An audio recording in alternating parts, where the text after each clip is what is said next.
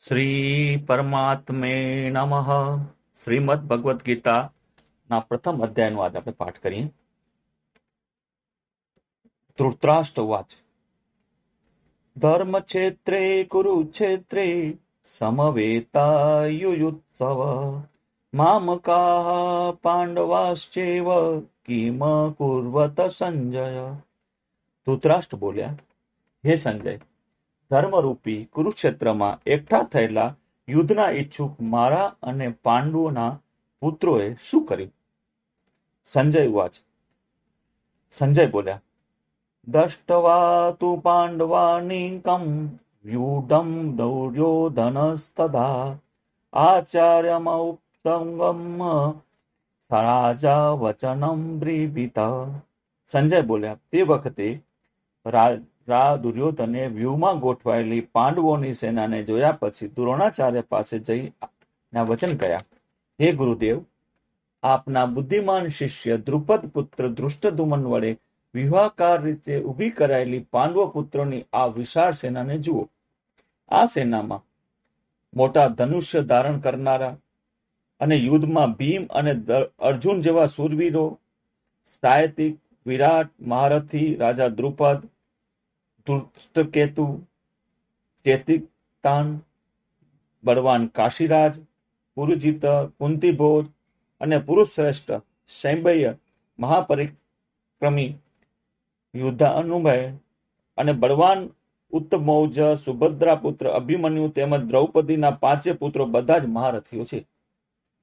હે દ્વિશ્રેષ્ઠ, હવે આપણા સૈન્યમાં પણ જે મુખ્ય સુરવીરો છે, તેને પણ આપ જાણી લો.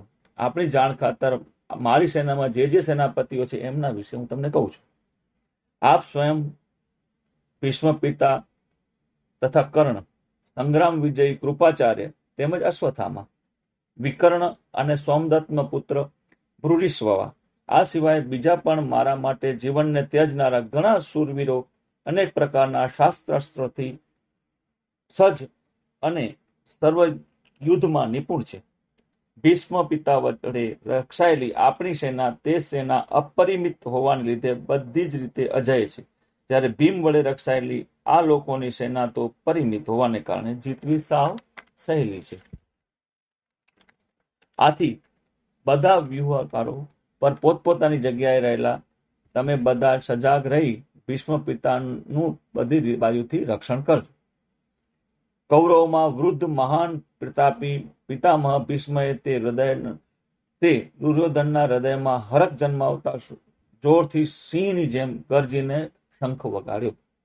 પછી શંખ, નગારા, ઢોલ, મૃદંગ તેમજ રણસિંગા વગેરે વાદ્યો એક સાથે વાગી ઉઠ્યા. તેમનો અવાજ પણ ઘણો ભયંકર હતો. ત્યાર પછી શ્વેત અસ્ત્રો જોડેલા ઉત્તમ રથમાં બેઠેલા શ્રી કૃષ્ણ મહારાજે અને અર્જુને પણ અલૌકિક શંખ વગાડ્યા. શ્રી કૃષ્ણ મહારાજે પાંચ જન્ય નામનો અર્જુને દેવદત્ત નામનું, ભયાનક કર્મ કરનાર ભીમસેને પૌંડ નામનો મહાશંખ વગાડ્યો. કુંતી પુત્ર રાજા યુધિષ્ઠિરે અનંત વિજય નામનો અને નુકુળ અને સહદેવે સુઘોષ અને મણિપુષ્પક નામના શંખ વગાડ્યા. શ્રેષ્ઠ ધનુર્ધારી કાશીરાજ, મહારથી શિંખંડી, તુષ્ટધુમન, રાજા વિરાટ, અજય, સાયતિક રાજા દ્રુપદ, દ્રૌપદીના પાંચે પુત્રો અને મહાબાહુ સુભદ્રા પુત્ર અભિમન્યુ આ સૌએ હે રાજન બધી બાજુએથી જુદા જુદા શંખો વગાડ્યા.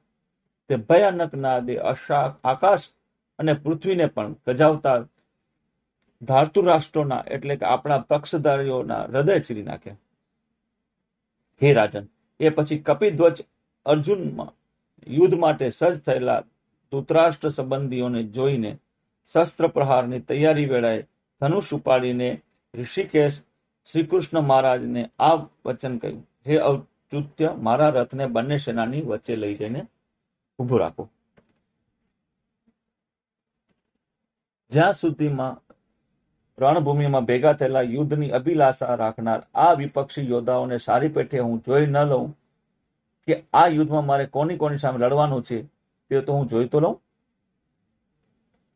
દુર્બુદ્ધિ દુર્યોધનનું યુદ્ધમાં હિત ઈચ્છનારા જે જે રાજાઓ આ સૈન્યમાં આવ્યા છે, તે સૌ યુદ્ધ કરનારને હું સારી રીતે જોઈતો લઉં. સંજય ઉવાચ સંજય બોલ્યા, હે ધૂતરાષ્ટ્ર ગુડાકેશ અર્જુન આ દ્વારા આ પ્રકારે કહેવાયેલા ઋષિકેશ શ્રી કૃષ્ણચંદ્રએ બંને સેનાઓની મધ્યમાં ભીષ્મ અને દ્રોણાચાર્યની તેમજ સમસ્ત રાજાઓની સામે ઉત્તમ રથને ઊભું રાખી આ પ્રમાણે કહ્યું. હે પાર્થ, યુદ્ધમાં એકઠા થયેલા આ કૌરવોને જો. ત્યાં પૃથ્થાપુત્ર અર્જુને બંને સેનાઓમાં રહેલા વડીલો, કાકાઓ, પિતામહ, ગુરુઓ, મામાઓ, ભાઈઓ, પુત્રો, પૌત્રો, મિત્રો, સસરાઓ તેમજ સુહૃદેવોને જોયા.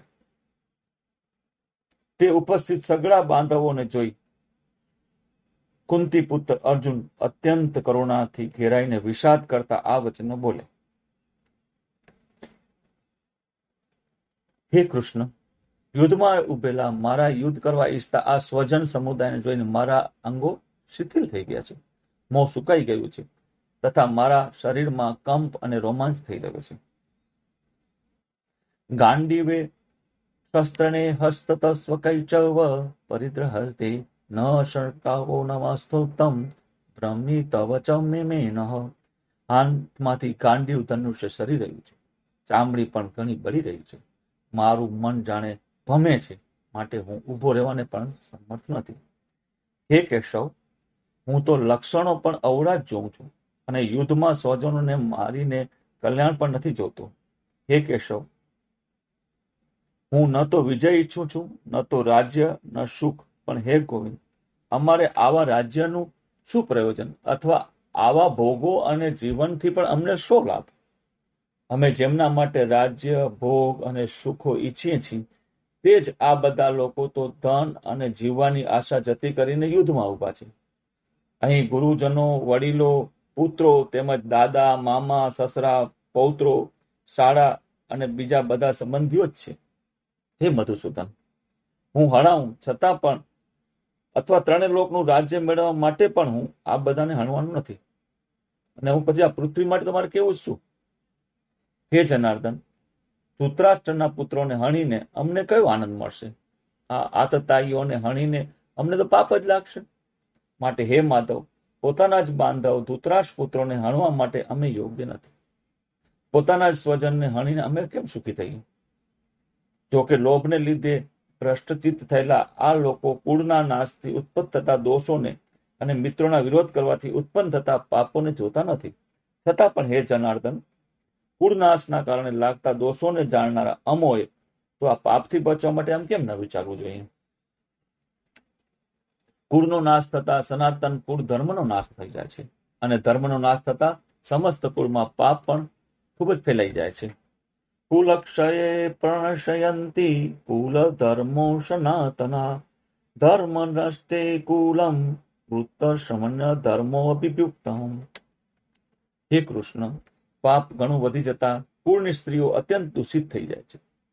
અને વાર્ષણય જ્યારે સ્ત્રીઓ દૂષિત થાય છે, ત્યારે વર્ણશંકર પ્રજાઓ જન્મે છે.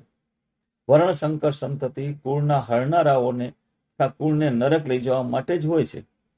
પિંડ અને તર્પણ ક્રિયાથી વંચિત એમના પિતૃઓ પણ અધોગતિને પામે છે. આ વર્ણશંકરકારક દોષોથી કુળઘાતીઓના સનાતન કુળ ધર્મો અને જાતિ ધર્મો સમૂળા નષ્ટ થઈ જાય છે. એટલું જ નહીં, હે જનાર્દન, જેમના કુળ ધર્મો સમૂળા નષ્ટ થઈ ગયા હોય તેવા મનુષ્યો અનિશ્ચિત કાળ સુધી નરકમાં વાસ થાય છે. એમ અમે સાંભળતા આવ્યા છે અરે રે ઘણા દુઃખની વાત છે કે અમે બુદ્ધિમાન હોવા છતાં આવું મોટું પાપ કરવા માટે તત્પર થઈ ગયા છીએ. જે રાજ્ય અને સુખના લોભે સ્વજનોને હણવા તૈયાર થઈ ગયા છે એ કરતા તો શસ્ત્ર રહિત અને સામનો ન કરનાર એવા મને જો હાથમાં શસ્ત્ર લીધેલા ધૂતરાષ્ટ્ર પુત્રો રણમાં હણી નાખે, તો મરવું પર માણસ માટે વધારે કલ્યાણકારક ગણાય. સંજય બોલે, સંજય હુઆ રણભૂમિમાં શોકથી ઉદ્ગીન થયેલો મનનો અર્જુન આમ કહી બાણ સહિત ધનુષ્ય તજી રથના પાછળના ભાગમાં બેસી ગયો. ઓમ તસદિતિ શ્રી ભગવત ગીતા સુપનિતસ્સુ બ્રહ્મ વિદ્યાયામ યોગશાસ્ત્રે શ્રી કૃષ્ણાર્જુન સંવાદે અર્જુન વિષાદ યોગો નામ પ્રથમ અધ્યાય સમાપ્ત. બોલો શ્રી કૃષ્ણ ભગવાન કી જય.